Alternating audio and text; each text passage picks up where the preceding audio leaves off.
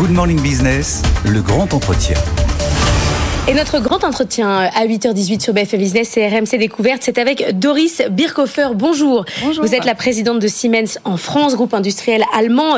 300 000 employés dans le monde, 6 000 collaborateurs en France, 4 sites industriels et euh, des, beaucoup de questions industrielles sur la question européenne et américaine. On a titré ce matin IRA, Europe, réveille-toi, comme s'il fallait euh, se bagarrer. Il y a une pluie d'investissements qui arrive aujourd'hui euh, aux États-Unis. Siemens va investir 220 millions de dollars dans la construction d'une usine de fabrication de wagons en Caroline du Nord. Ce n'est pas votre business, c'est une autre partie, mais ça pose la question de savoir ce qu'il faut faire en Europe pour se défendre vis-à-vis de cette Amérique qui veut notre industrie. Qu'est-ce que ça vous inspire comme remarque?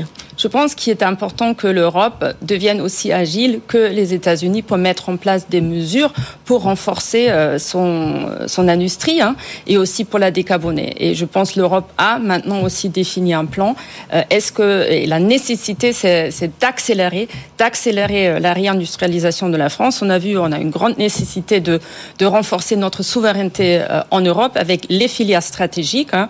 Le Covid nous l'a montré, la guerre de la Russie nous, nous l'a montré. Donc cette euh, réindustrialisation est très importante et il faut le faire de façon décarbonée. Pour cela, des sociétés comme Siemens, nous sommes là pour accompagner les industriels dans cette démarche parce que nous, parce que nous avons les solutions dans ces domaines. C'est-à-dire que vous faites partie de ceux qui pensent qu'il n'y a pas vraiment de concurrence entre l'Europe et les États-Unis en matière d'investissement qu'on peut très bien faire les deux et que peut-être c'est même l'intérêt des Américains que l'Europe soit forte face notamment à la Chine.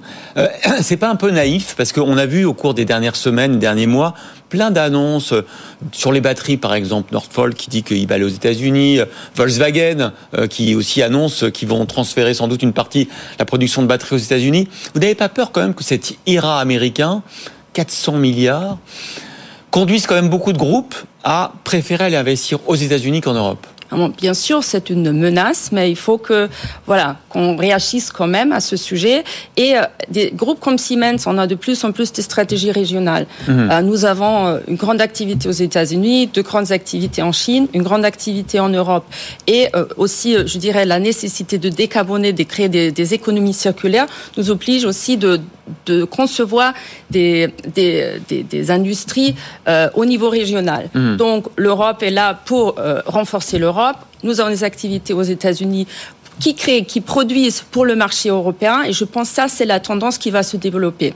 Donc pour les grands groupes, c'est effectivement euh, la nouvelle tendance.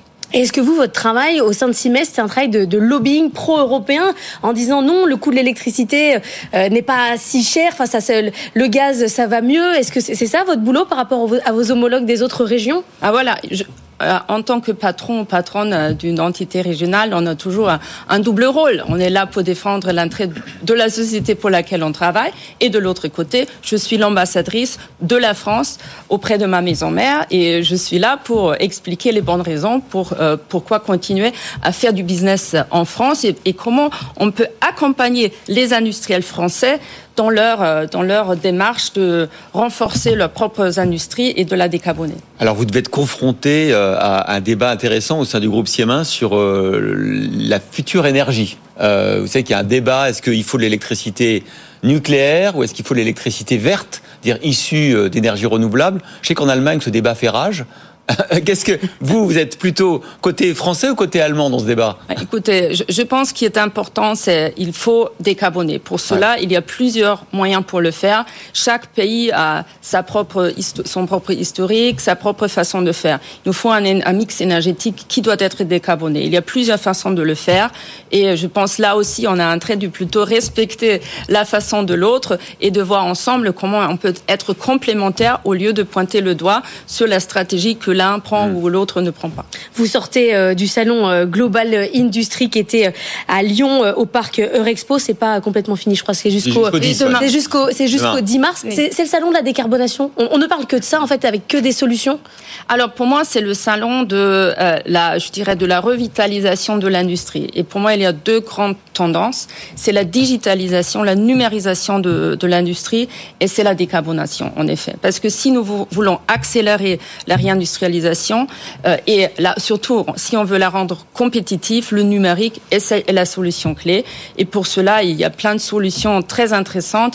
Par exemple, la création de, de jumeaux numériques d'usines ah qui vous permettent de simuler l'usine dans son intégralité avant de la construire et ça permet d'accélérer, éviter les fautes et, et, augmenter énormément son efficacité. Alors les jumeaux numériques d'usine, on aime beaucoup ça sur ce plateau, on en mm. parle souvent. Il y a Dassault Systèmes qui est un acteur très très puissant. Est-ce que vous êtes concurrent euh, de Dassault Systèmes dans ce domaine, par exemple? Absolument. Nous avons notre activité digitale euh, industrie software qui est un leader sur ce marché et euh, qui a beaucoup beaucoup de clients aussi en France qui nous font confiance pour les accompagner dans, cette démarche. Et... Et, quand vous allez être sur le salon, vous avez des, des, acteurs régionaux. Je sais que vous avez fait un partenariat avec Chamatex et les chaussures. Vous, vous lui dites, même vous, il vous faut un jumeau numérique pour votre usine? Alors, euh, il faut différencier entre les usines qui sont construites euh, greenfield et ceux les usines qui sont déjà là et qui doivent en fait euh, entamer le chemin de, l'amélioration et de la digitalisation. Et pour toutes ces différentes euh, cas d'usage, nous avons des solutions. Et oui, nous, on recommande ça justement de vraiment de s'appuyer sur la donnée pour déjà pour la création de l'usine et après pour l'optimisation continue des processus de, production et de fabrication. Alors, on voit que vous êtes une ambassadrice hein, de, la relocalisation, de l'industrialisation. Vous êtes une femme d'industrie, vous êtes travaillée chez Saint-Gobain. Euh, est-ce que qu'est-ce que vous attendez de l'Europe aujourd'hui? Parce qu'on attend la réponse à l'IRA américain. On a entendu notre ministre de l'économie, Bruno Le Maire, qui plaide pour euh, un choc fiscal, pour moins de procédures. Qu'est-ce qu'il faudrait faire? Vous, avez les mains dans le cambouis, c'est le cas de le dire tous les jours. Qu'est-ce qu'il faudrait faire pour que faciliter le choix d'implantation industrielle euh, en Europe? Je pense qu'il faut la stabilité fiscale et la stabilité des, réglementations. Et il faut les aides financières là où les entreprises euh, n'ont pas la force financière pour le faire toutes seules. Et je pense on a identifié tous les leviers. Je pense là il y a une très grande euh, compréhension des, besoins des industriels. Maintenant il faut qu'on arrive à, à mettre en place ce qu'on a ce qu'on a euh, promis. Hein. Et euh, je dois aussi rajouter une chose que je trouve formidable en France, c'est toute cette nouvelle vague de, de start-up industrielles qui French sont Fab. la French Fab. J'avais oublié mon petit coq, bleu que j'ai porté il y a toute la journée, avec euh, aussi Nicolas Dufour qui est le, le, président de la BPI, de, le, aussi le président du salon, et qui travaille énormément sur ce sujet. Nous, nous, on se voit aussi partenaire de ces start-up industrielles, parce que c'est extrêmement compliqué de, de créer une une industrie euh, sans les moyens financiers, sans les partenaires comme les grands groupes comme Siemens qui peuvent les accompagner. Justement, vous parlez de cette French Fab qui, attire hein, beaucoup de, talents. Vous avez aussi des enjeux de recrutement. Vous avez bossé, Christophe le chez Saint-Gobain, chez Alcoa. Vous connaissez très bien les grands groupes industriels. Qu'est-ce que vous diriez aux jeunes talents aujourd'hui pour venir justement chez Siemens et pas dans cette French Fab avec laquelle parfois vous êtes en compétition? Alors, pour moi, les deux me vont, je dirais, parce que c'est euh, ces, euh, ces, sociétés, euh, ces startups, pour nous, ce sont nos clients, nos partenaires. On doit inventer, on doit travailler ensemble il y a la guerre de, il y a une guerre de talents et je pense au lieu encore une fois de se piquer les talents, il faut qu'on réfléchisse ensemble comment est-ce qu'on peut agrandir le vivier et mm. attirer plus de jeunes vers les, les métiers de l'industrie, surtout les femmes aussi. Ben oui, c'est ah, vous dire. On a la chance d'avoir une patronne euh, d'un de, de, grand groupe industriel sur ce plateau. Euh, qu'est-ce que vous diriez ce matin aux jeunes femmes qui vont peut-être choisir sur parcoursup euh, leur spécialité? Comment comment on les encourage à, à être dans l'industrie qui a une image encore malheureusement un peu trop masculine. Je pense l'industrie euh, est formidable parce que euh, surtout beaucoup de jeunes femmes et filles sont à la quête du sens. Et l'industrie, elle permet de, de contribuer à adresser les grands enjeux de la société, comme par exemple euh, la transition énergétique et autres. Donc c'est dans l'industrie où euh, on peut concrètement contribuer à, à, atteindre tous ces objectifs que nous nous sommes fixés.